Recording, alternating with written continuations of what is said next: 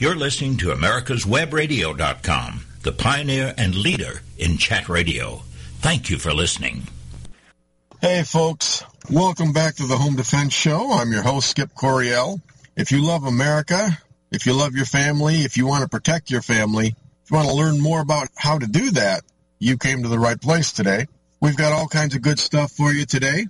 Last week we talked about prepping, how to prepare for societal collapse, uh, social breakdown, things of that nature. But one thing that we didn't talk about was security. How do you protect all of those things? You know, the, the food, the water, your home and your loved ones. That is, all those things that you gathered up over the past five, ten years, preparing for when the crap hits the fan, that could all be taken away from you in, in a, just a few seconds if the right people attack you and try and do that. We're going to talk about that quite a bit in segments two, three, and four. But first, let's talk about my personal life. Not a whole lot going on. We, we got through Groundhog Day okay. Groundhog Day is a special day for me. My wife doesn't understand this, but I am not, I repeat, I am not a good winter person. I was born and raised here in, in Michigan, and you'd think I'd be used to the cold by now, but I'm not. It gets worse and worse every single year. My bones get older, they get colder, and I just don't handle the cold like I used to. But February 2nd, man, that is Groundhog Day. So to me, Groundhog Day is the beginning of the end of winter. And that just does my heart good. Sarah and I and uh, the three little ones, we had a special day on Groundhog Day. We went ahead and we made pizza. And making pizza at my house is hard to do because my son, he, he can't have anything with gluten, soy, or dairy in it. Try making a pizza without gluten, soy, or dairy. It, it was tough. It was challenging, but we did it and it didn't taste half bad. And then we watched one of my favorite movies, Groundhog Day with Bill Murray. Oh man, we had such a blast with that. I love that movie. It's just so insightful and funny. Really funny. So we had a good time with that. Don't ask me about the Super Bowl. Uh, you know, I guess uh, the New England Patriots won, Tom Brady won, so what? But super, uh, you know, football, I played in high school, but once I learned how to use firearms, it just didn't make any sense to play football without M16s and Claymore mines. Uh, I, I just, I just don't get it. But anyways, that's just me. Now I'm just kind of waiting for spring to come so I can go out mushroom hunting. But we'll talk about that in a couple of months. Right now, let's spend some extra time going over self-defense scenarios because I got a few good ones that I want to talk to you about. Okay, folks, let's start by going to bearingarms.com. I like bearingarms.com. They, they have some good stories. Uh, what's right up top here? Idiot wearing ski mask carries an AK-47 in police station. Chaos ensues. All right. Now, let's, I'm not sure he was an idiot, but let's, let's find out. Let's read the story first. Let's withhold judgment. Let me ask you a common sense question. What would you expect to happen if you slipped a ski mask over your head, strapped body armor on, slung an AK across your chest, and walked into your local police station with the rifle held at the low ready? Is that a trick question? I, I would expect to die, actually. oh boy, after the deadly ambushes of police officers in Dallas and Baton Rouge this past year and numerous other attempts on the lives of police officers, and an attack on police station in Dallas, you might expect the officers inside that, that station to react with alarm, fearing another attack. Okay, the duo reported that they were heading into the station to file a complaint.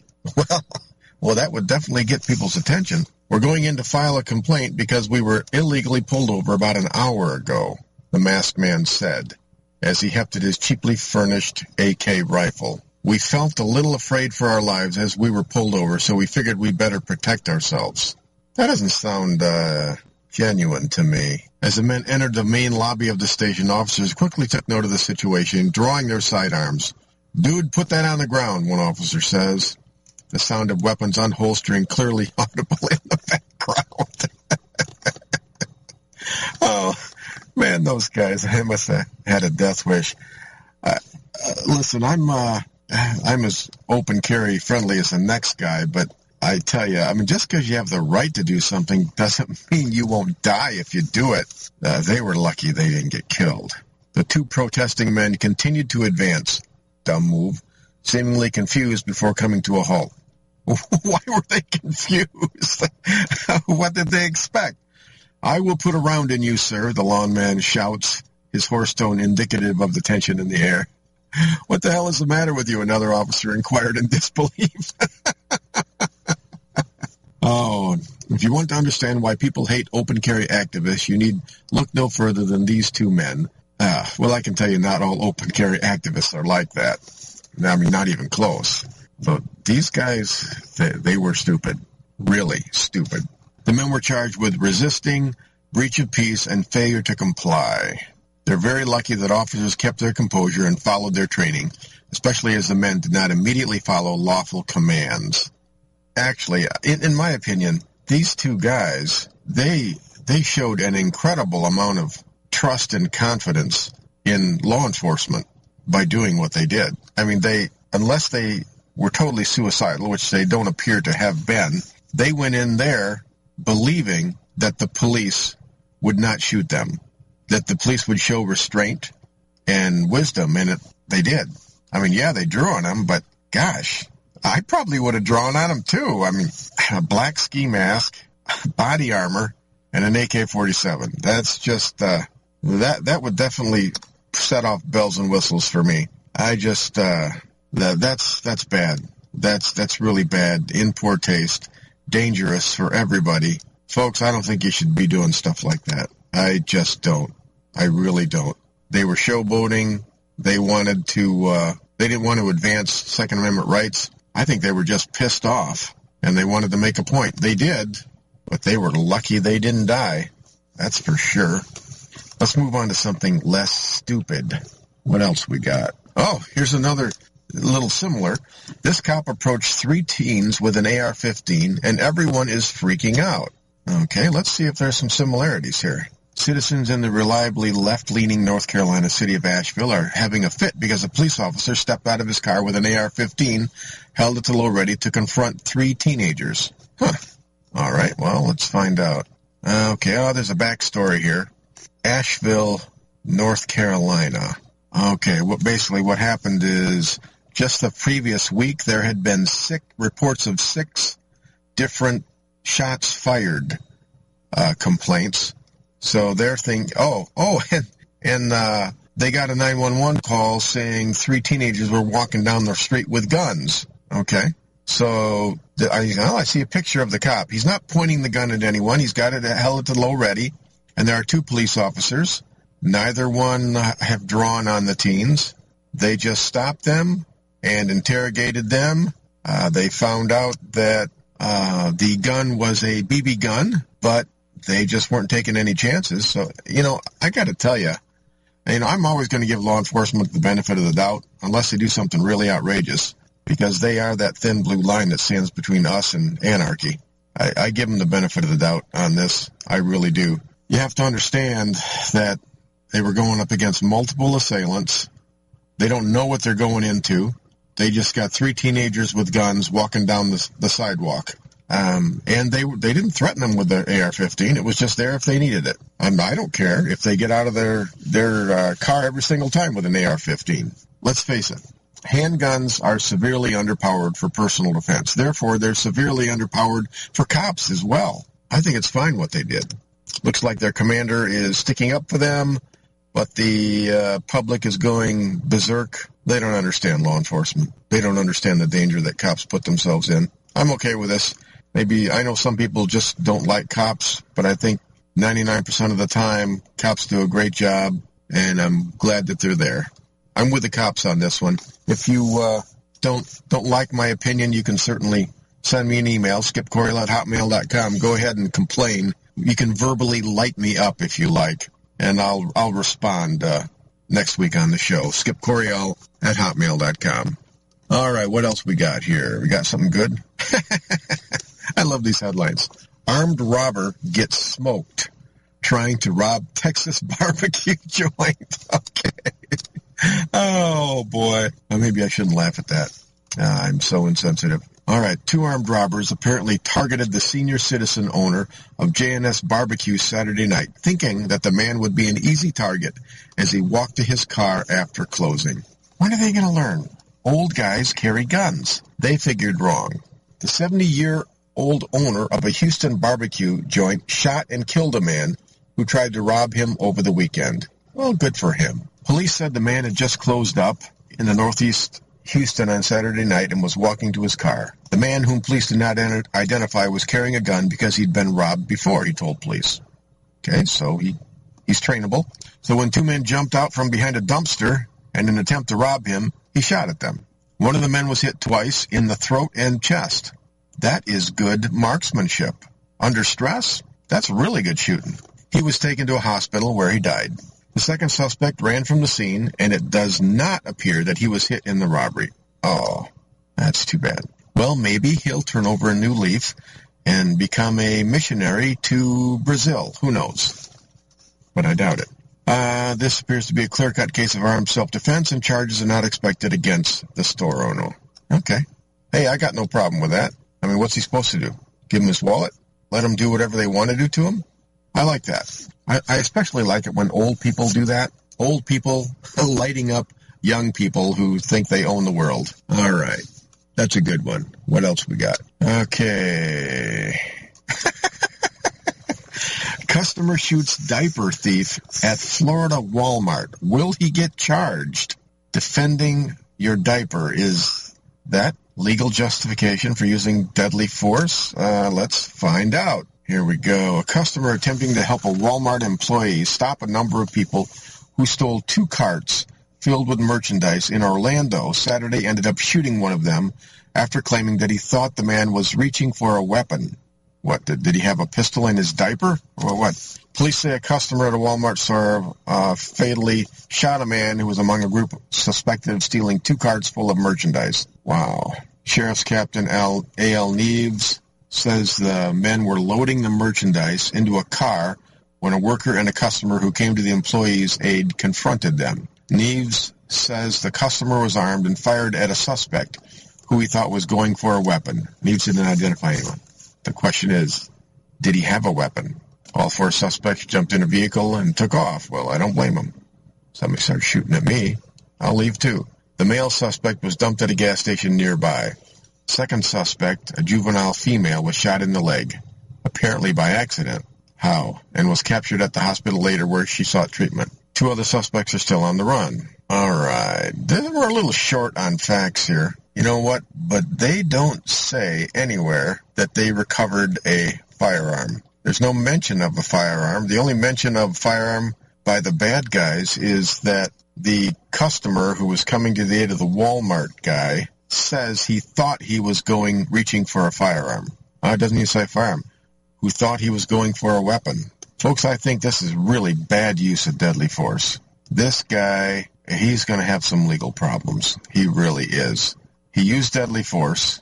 There's no evidence, at least not from this story, that he was legally justified in using deadly force. You can't shoot someone because they're stealing diapers from Walmart. You just can't do that. Not a good move. Not a good move at all. Okay, folks, that's it for this segment. When we come back on the Home Defense Show, we will be talking about home defense during the apocalypse. My name is Cedar Coryell. Welcome to the Home Defense Show with my dad, Skip Coryell. Don't go nowhere. We'll be right back. 45 years of experience is behind the most trusted name in auto transportation. Passport Transport, the first and finest today. That's why Passport Transport is the preferred auto transport for major auto manufacturers, concours, museums, tours, and collectors, and should be your choice from across the state to across the country. When you have the need, go to passporttransport.com and enjoy the peace of mind referenced experience will give you. Passport Transport. Affordable health insurance was the promise of Obamacare, but for many, the government mandate caused more problems than it solved. This is Dr. Elena George from Medicine on Call, and I want to tell you about a truly affordable alternative allowed under Obamacare, Liberty HealthShare. Liberty HealthShare bypasses doctor and hospital panels, giving you the freedom to choose And with a maximum of $500 out of pocket per person and 100% coverage up to $1 million per year per occurrence, you can rest assured knowing you and your family are protected. Coverage starts as low as $107 per month and also includes dental, vision, pharmacy, and holistic care. Liberty HealthShare puts you back in charge of your health. Visit them online at libertyoncall.org. Again, for a true affordable alternative to Obamacare, visit libertyoncall.org or call toll-free 1-800-714-6993 today. You're listening to americaswebradio.com, the pioneer and leader in chat radio. Thank you for listening. Welcome back to the Home Defense Show. This is your host, Skip Coryell.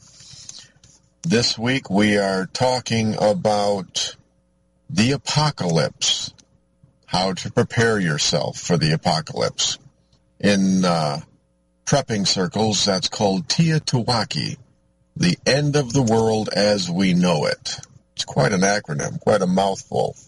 But uh, some of you don't know, I have been preparing for TEOTWAWKI for, well, about eight, nine years now. Uh, quite a long time. And I got to tell you, it's it's a pretty good time. It's it's fun. I really enjoy it. My wife and I do it together, and our kids get involved with that. We just do all kinds of uh, fun things together, whether it's food preparation or gardening or you know shooting, all of those things. They're just a really good time. Now, let's talk about the stigma of a prepper. That term really does have a stigma, primarily because of all the disaster movies or the reality shows that you see on television. And typically they'll, they will profile a quote unquote prepper every week on the show and they go out and they find the, the craziest lunatic that they can. Um, you know, an example would be how to prepare for an alien invasion or how to prepare for the great zombie apocalypse. And then they make that person look like a total lunatic. And at the end of the show, they say, well, experts say that the odds of this actually happening are almost uh, nil. And so it's, it's entertainment. But the truth is, societies have always ended. Societies have always collapsed. It's just a matter of time. Now, it's up to you whether or not you want to go that route. But there are lots of ways to prepare for a hurricane or an earthquake or pandemic, social unrest, or whatever is causing society to partially or totally collapse. You can prepare for that without looking like a total lunatic. And that's what my wife and I have done. Are we lunatics? Well, the jury's still out on that. I'll let you guys form your own opinion. Maybe I am. Maybe I am crazy. Who knows? Thing about crazy people is they don't know they're crazy. But we had uh, Trim from South Dakota on last week, and Trim had five items that he prepared for in order of importance. He had number one is water, number two is food, number three is staying warm, number four, morale, Number five, communication and transportation. My list is similar to his, but not the same by any means. I have number one as security. And Trim didn't even deal with security. Uh, perhaps he just assumed that anyone who had all that stuff and was preparing for societal collapse would already know how to protect themselves. I mean, he was special forces guy, 40-year military vet, so he may have just assumed that. When I made my list, I listed them in the order of how fast could things go south if you didn't have this item. For example, number one, security. Trim had number one is water because you can uh, you can only go without water for two or three days and then you'll you'll dehydrate and you'll die. My reasoning for having security number one is, you know, you can take all of these items. You can stack up bullets and beans and all the food in the world. And in a societal collapse situation, that just makes you a target because you have everything that the world needs. All these people that didn't prepare, they're going to have to get their stuff some, somewhere or die. It could be your neighbor. Your neighbor could come to your house and say, oh, yeah, Joe, can I borrow a cup of sugar? And then pull out a gun and shoot you. Now, my neighbors aren't like that, but who knows what things are going to be like when your neighbor's wife and kids are starving to death and he has a choice. I can either rob my neighbor, take his food, or I can watch my family die. Things change when the ante is up like that. So that's why security is number one. You can die after two or three days without water, but after five seconds without security, you can die, your wife can die, uh, your kids can die. It's just a, uh, in my mind, security is number one. Number two, I've got shelter. Um, I'm from Michigan. Now, if you're from Florida or Arizona, it's probably not that big a deal. But up here in Michigan, in the wintertime, if you don't have proper shelter, you could very well die in the space of four or five hours from exposure. Uh, it gets uh, below zero here, sometimes in the wintertime. With wind chill, it's even worse. So you could die overnight. Three, I have water because two or three days without water, you could die. Four, I have food. You can only go without food uh, for so long, and then you're malnourished and you eventually die or uh, opens you up to disease of some kind. Five, I've got skill set. I think that's one of the things that's overlooked quite a bit. People will go out and they'll buy all these guns and ammunition. They'll buy uh, MREs. They'll buy seeds, all kinds of equipment, and they'll stockpile things. But then they have no idea how to use this kind of stuff. Back in 1850, people knew how to grow their own food. They knew how to can their food. They knew how to dehydrate it. They knew how to dig a well. Um, all of these things, uh, they're skill sets that people don't have anymore.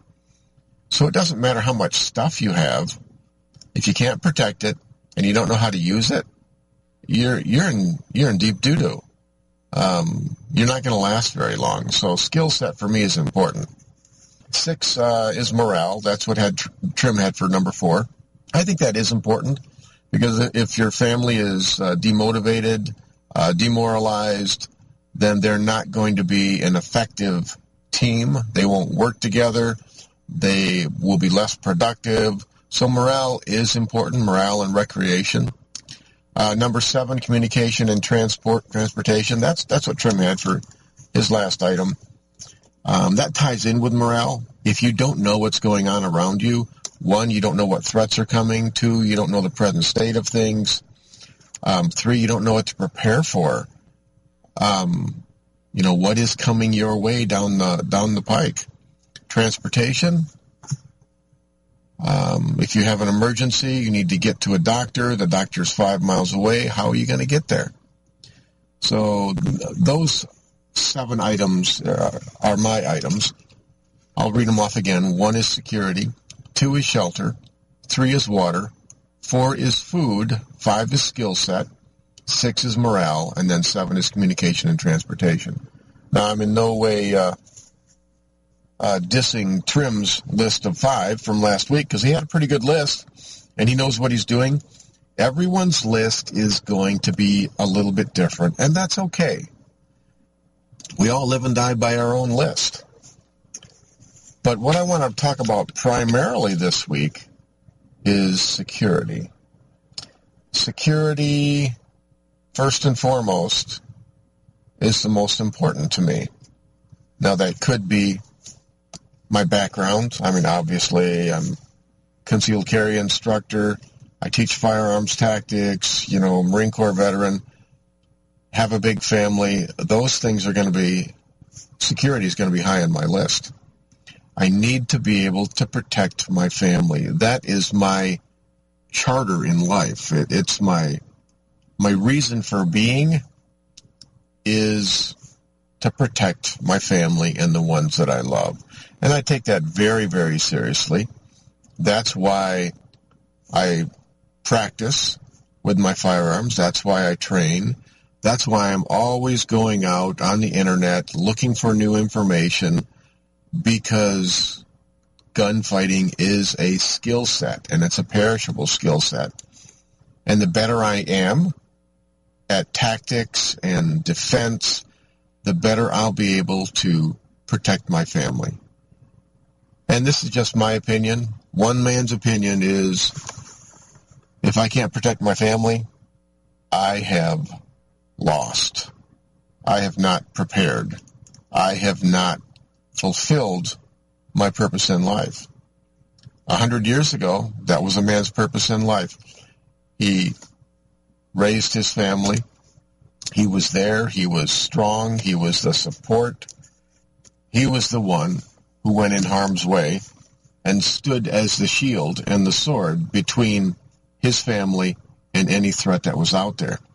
I take that very, very seriously.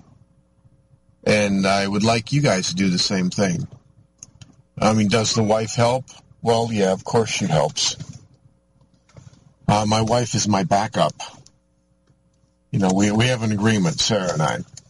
When there's a primary deadly threat, I spring into action, probably because I just have that mindset. I have that warrior mindset. So I'll be the first one to go into action.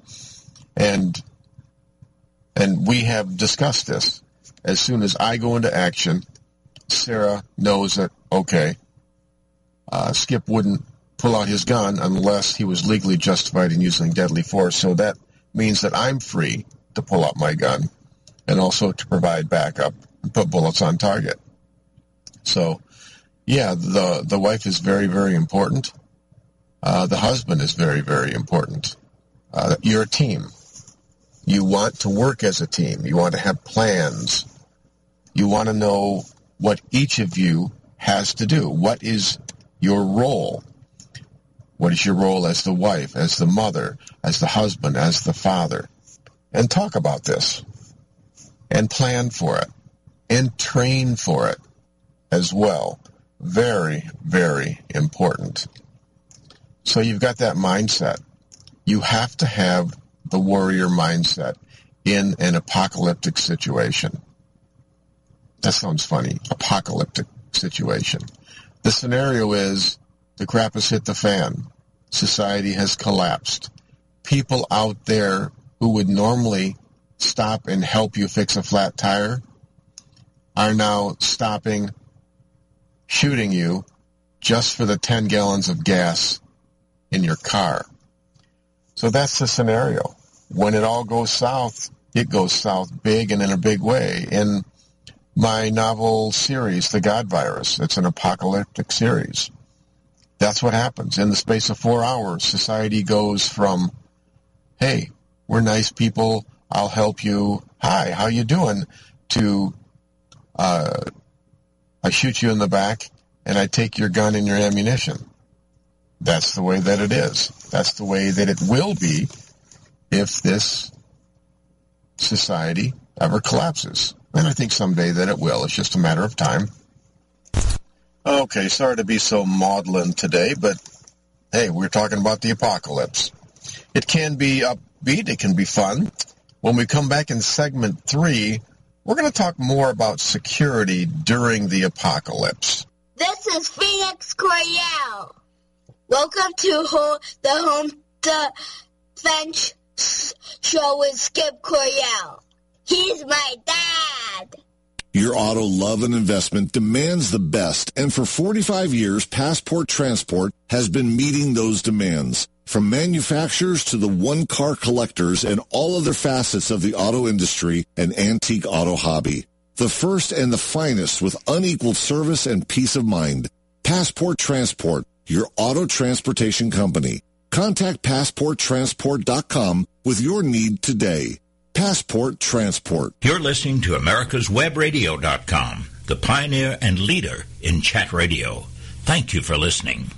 Okay, folks, welcome back to the Home Defense Show. This is your host, Skip Coryell, but you already knew that. We are talking about security during the Great Apocalypse. You know, I got to tell you, stuff like this just excites me. I know that's crazy. Um, I'm not supposed to want the apocalypse. I'm not supposed to want the end of the world as we know it, but I don't know. Preparing for eight, nine years for the end of the world as we know it and then having it not happen, it's kind of anticlimactic, you know, it's, it's kind of like buying a brand new Corvette, putting it in your garage and then never driving it. But I guess the same could be said about having nuclear weapons, but uh, we won't go there. All right. I'm excited about this segment. Let's get into the nuts and bolts, the nitty gritty, the hardware of security during the Great Apocalypse. A thought came to me the other day. What if I could only have one gun? Now, don't panic. You can have as many guns as you want. This is America. But what if you could only have one gun for the apocalypse? It's like the world's going to end tomorrow. Society's going to collapse. You have to choose one gun. I know that's traumatic for some of you. For me, I'm having trouble with it myself, but you've only got one gun. You need it for home defense. You need it to hunt. You need it to repel multiple attackers. Um, it has to be small enough. It has to be big enough. Uh, you have to be able to get ammo for it. You have to be able to repair it. All of these things. What if you could only have one gun? Perish the thought. Wow. Well, let's let's look at that for a second. If you could only have one gun, what would you have? Well, what are the requirements? What does this gun have to do?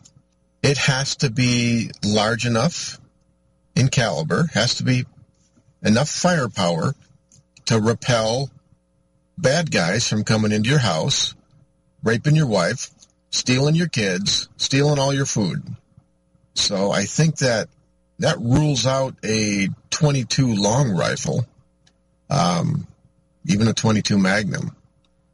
What else does it have to do? Well, it has to be able to hunt small game and large game as well as taking down a man-sized target for personal defense, just for the record, uh, you would not want to take down a man-sized target for food, okay?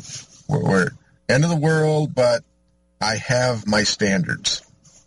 So squirrel, we're talking squirrels, rabbits, possum, groundhog. I know those last two. It's not on my list today, but if if it's a difference between my family starving and eating a groundhog or a possum, I'm sorry. The possums are ugly, but garlic, butter, salt, pepper, I mean, whatever. You do what you got to do, right? 22 rifle would work fine for that. 22 pistol would do that. But it won't take the man down the man-sized target or a deer for that matter. So we need something uh, with more caliber. What else What does it have to do? Well, other requirements are you have to be thinking about ammo. How can I replenish the ammo?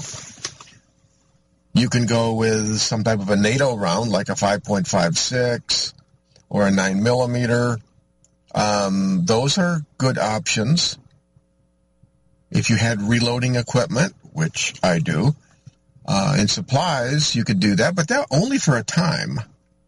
Eventually, you're going to run out of gunpowder. And the propellant that you use in 9 millimeter and 5.56 rounds, that's pretty clean burning, fast burning gunpowder. And uh, long term, doesn't have the sustainability. So, what does that leave? Uh, I think that leaves a, a shotgun for me. I mean, a pistol is not accurate out to long distances. Uh, a shotgun, while it has limited range, um, most people with a little bit of practice can take down a man-sized or deer-sized target at 100 yards. I mean, I've certainly done that. So a shotgun. I think a shotgun is what I'm going to go with. I'll probably go with a pump shotgun. Uh, just because less things to break, less moving parts. Um, don't have to worry about it jamming. I'll go with a 12 gauge because it's more universal. There are certainly more 12 gauges out there than 20s or 410s. Lots of knockdown power. Can you defend your home with a 12 gauge shotgun? Yeah. People do it today. It's fantastic. It's a little light on fire, firepower as far as multiple assailants. You know, if you're actually attacked in a military event, you know, 20, 30 people coming in to take what you have in a coordinated attack, that would be rough. But it's a compromise in a situation like that, I want my AR-15 or my AK-47, something with a 30-round magazine that I can quickly quickly swap out for a fresh mag. But you can't have everything. And thank God this is all hypothetical because we can have more than one gun. The shotgun, what else does it do? It is so easy to reload shotgun shells. And you can reload them over and over again you don't have to have lead to reload. You don't have to have lead shot. You don't have to have lead uh, slugs. You could load that that sucker up with uh, rocks if you wanted. You could load it with rocks, gravel, um, salt. Who knows? But eventually, lead will become scarce. If you're talking about a long-term societal collapse, lead will not always be with us. But a shotgun gives you more options. Downside to the shotgun, you know, we're talking a 12 gauge shotgun. I only get one gun. Uh, going to be a little hard for my wife to handle. But maybe we need to beef her up a little bit. Put her on a workout program. Give her more upper body strength. I don't know. Or I suppose you, you, you know, you could compromise. You could go down to a 20 gauge uh, as a compromise and just make sure you have extra uh, shells around that you can reload. Uh, muzzle loader, uh, you can make your own gunpowder for that.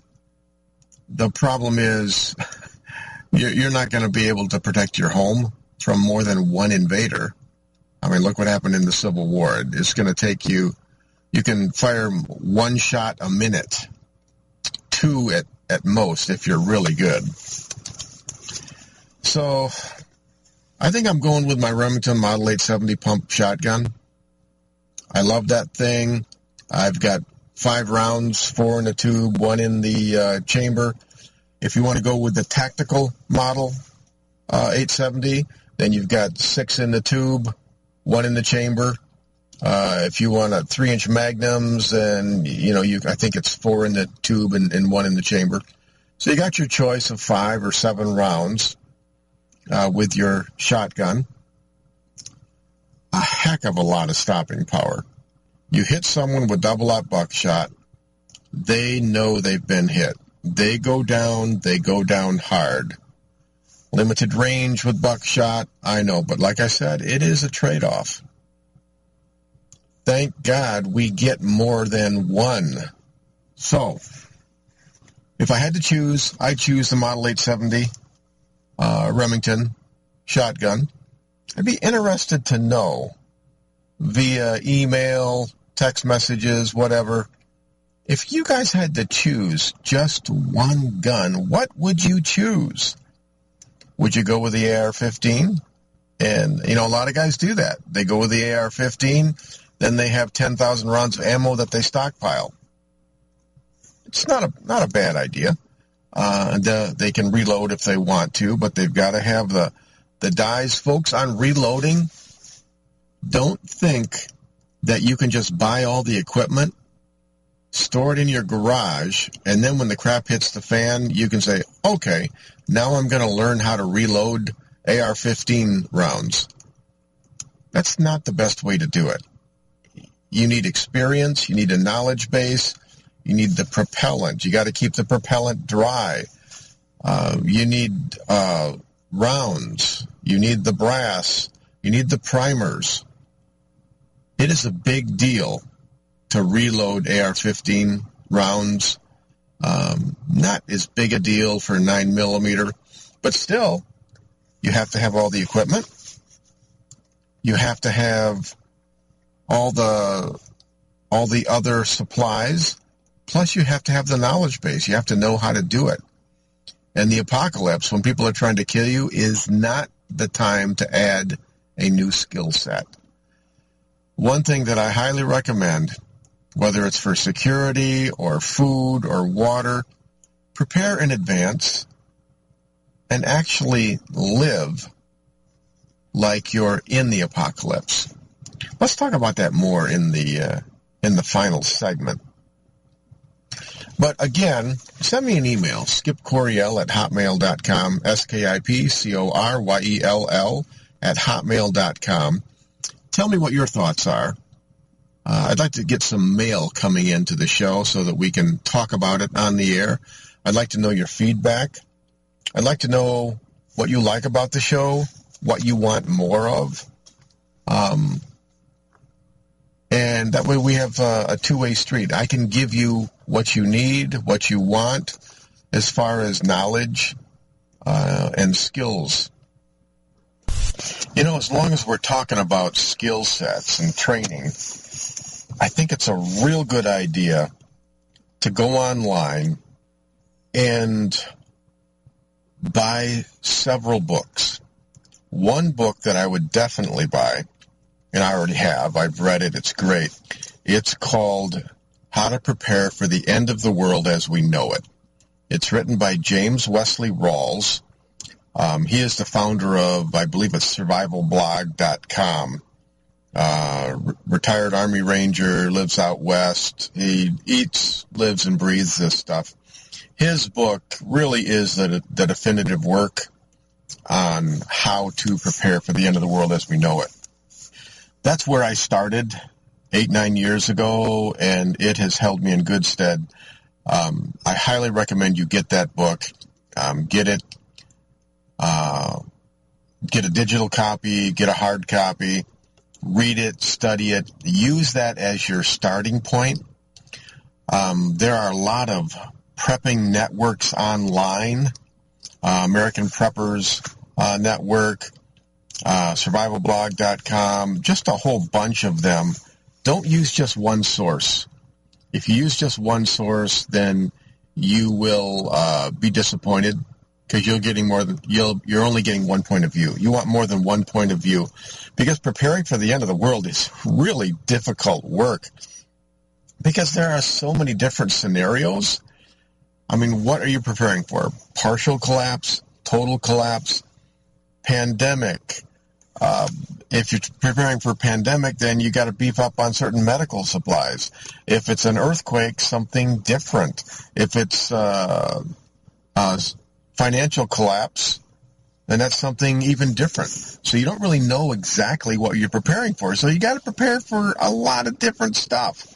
Folks, we're going to be back here in a couple of minutes. We're going to talk more about surviving the end of the world as we know it. Welcome to my dad's home defense radio show. You're gonna love it.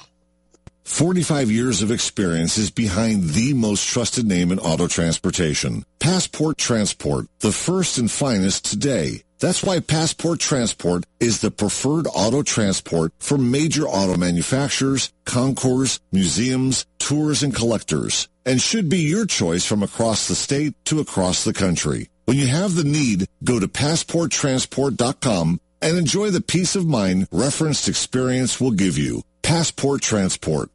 The disease of addiction is a life-altering challenge, not just for the person suffering its effects, but also for the family and friends who support and love the one caught in its grasp. What should be the course of treatment? Who is the best person to render treatment? And what is the best place to go for the care that is needed? We know that you want answers to these and many more questions. Call 770-696-9862 and speak to a representative of the Atlanta Healing Center. they can tailor a program specifically designed to address the needs of the person suffering with an addiction or give you guidance as to where that help may be found. Information is the key, and the trained staff at AHC is here to assist. If you wish, you can also get more information on the website located at www.atlantahealingcenter.com. You're listening to America's americaswebradio.com, the pioneer and leader in chat radio. Thank you for listening.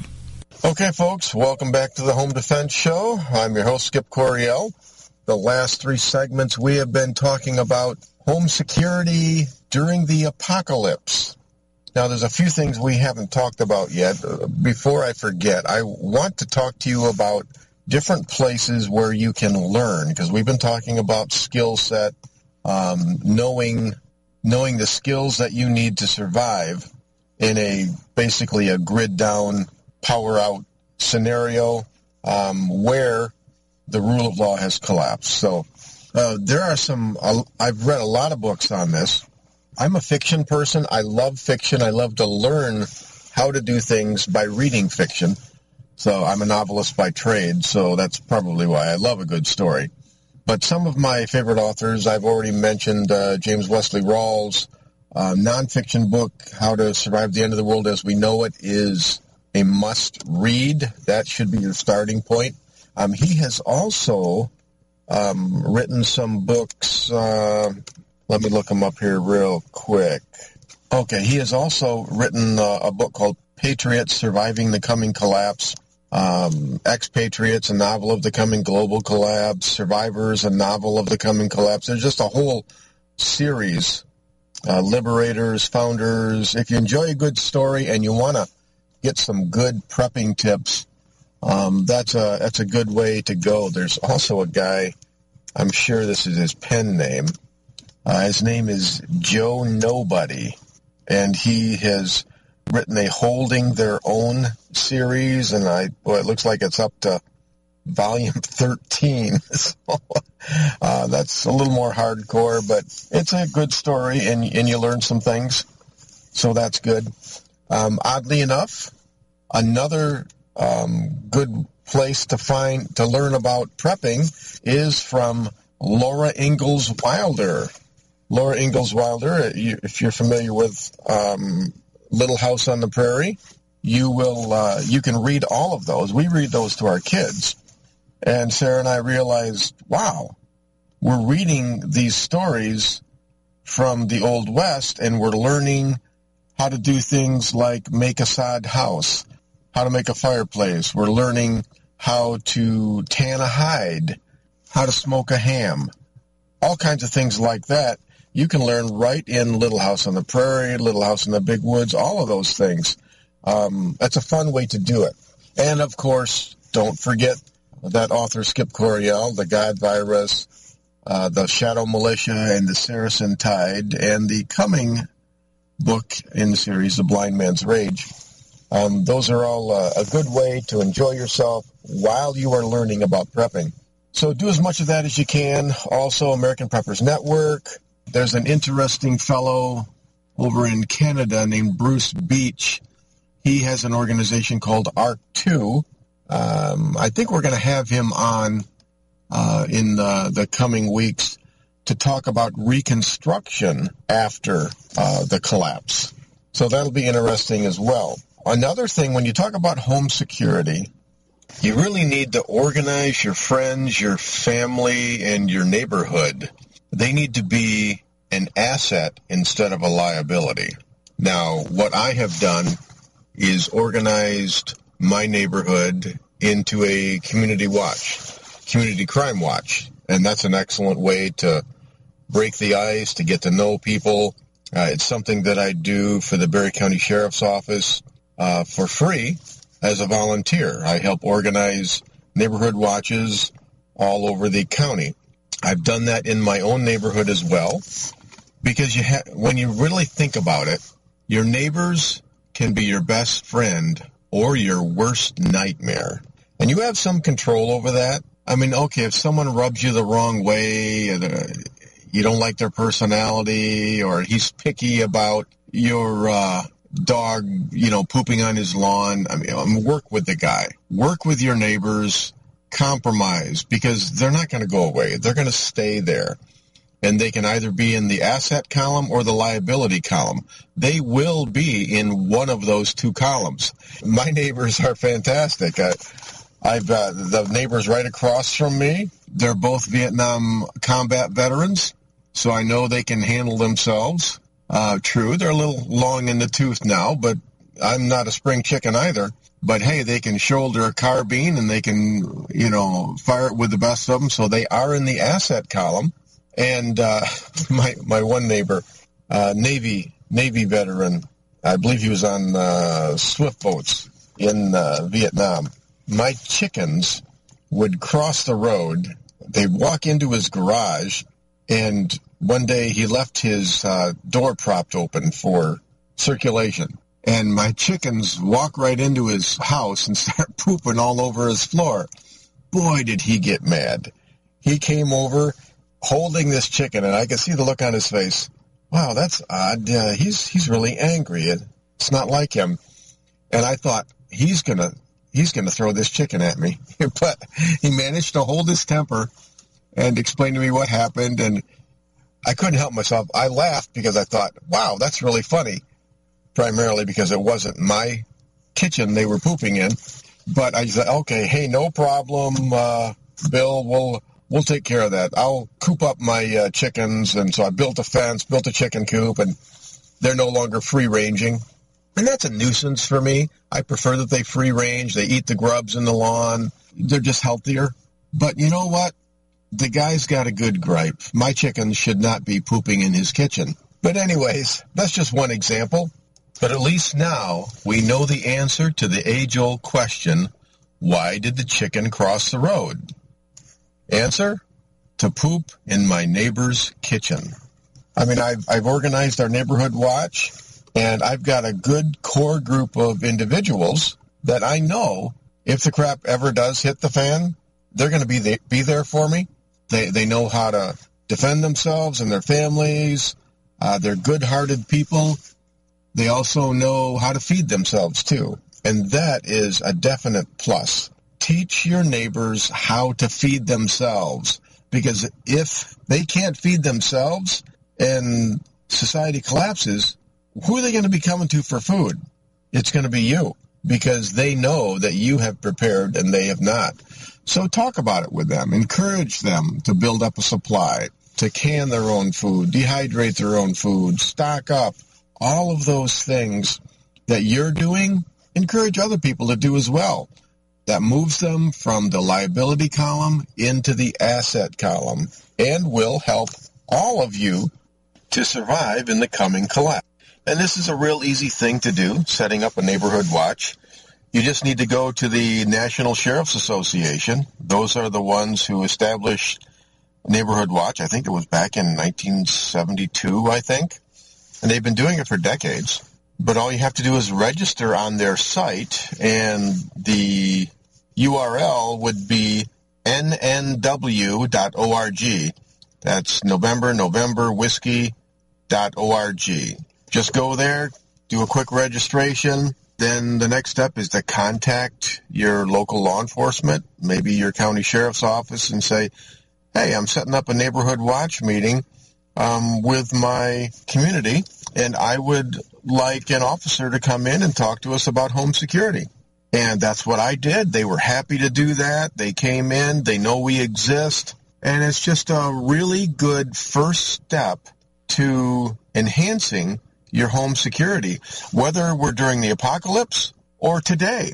Now, my neighbors know me. I know them. When I go on vacation, I go over and I say, hey, hey, Bill, Don, I'm uh, going on vacation. I'll be gone for three days.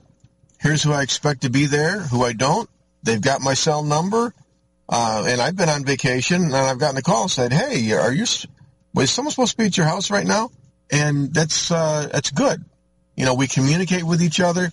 We watch each other's backs. That's what community is all about. And community is going to be so vitally important in a grid down, power out scenario. You have to watch each other because you can prepare all you want, but if you're not connected to the community, to your neighbors, uh, your family especially, we moved back home after decades away from home, and now I'm within uh, 10 minutes of all of my brothers and sisters, all five brothers and sisters, and I like that. We watch out for each other. You know, there's that saying, you can, you can pick your friends, but you're stuck with your relatives, and that is so true. I mean, don't get me wrong. I love my relatives. They're fantastic. I've got the best brothers and sisters, the best mom in the world. So we do watch out for each other. It's important that you foster and cultivate those relationships because the bottom line is no one person can completely prepare for social unrest, pandemic, financial collapse because you're going to forget things and you can't be an expert at everything. So I've got neighbors and friends and family. I'm not all that gifted when it comes to carpentry and mechanics and things like that, but my friends and my family and my neighbors, they are. I have expertise. They have expertise. When we come together and interlock as a team, we are stronger together than we are separate. You need to form those friendships now while you can do it slowly over time. Because the best relationships are those that have stood the test of time. When your neighbor comes over holding a chicken and you think he's going to explode, you work through it. And afterwards, you have a closer relationship, you have a friendship, and you trust each other even more. So that's what I highly recommend. Okay, enough about Neighborhood Watch. let's talk a little bit about storing your firearm without electricity. Now, I've got electric gun safes. I love them. I got mechanical gun safes. I love those too. But think ahead on this. If you don't have an, a power source and the power goes out, eventually the batteries in your gun safe are going to run out. Do you have a way to recharge those batteries? You need to have rechargeable batteries. You need to have a solar power source a portable battery that you can charge up from that solar power source, and then a power inverter so that you can transfer that energy from the battery into your gun safe or your flashlight or all these other, you know, electrical items, conveniences that we take for granted now. When the power goes out, all those things go away. We have a big supply of rechargeable batteries, solar chargers, they're just trickle chargers is all they are. They're not going to run your freezer or your, your furnace because there's just not the, uh, the amperage for that. But they will be able to charge up your, your EOTech sight. They'll be able to charge up all of your batteries, uh, your gun safes, all of those things. Now, if you don't want to deal with that, if you're happy without electricity, then go ahead and uh, get mechanical gun safes, and those will be fine too. I think what's going to happen is when the crap hits the fan, your gun safe is going to be your holster. Uh, your AR-15 is going to be slung on your back, um, but you do want to be able to store it temporarily. We are just about out of time here, folks. Uh, we are going to be back next week. Not sure who we're going to have on. Uh, we might have the Ark 2 guy on um, to talk about reconstruction or we might have another prepper on, but uh, we're going to stay with that topic for next week. I hope you've enjoyed the show. Go out, get as much training as you can, do some reading, watch YouTube. Don't forget to go on Amazon and get the God virus um, to start out that series. Also get Civilian Combat, the concealed carry book by yours truly, Skip Coryell.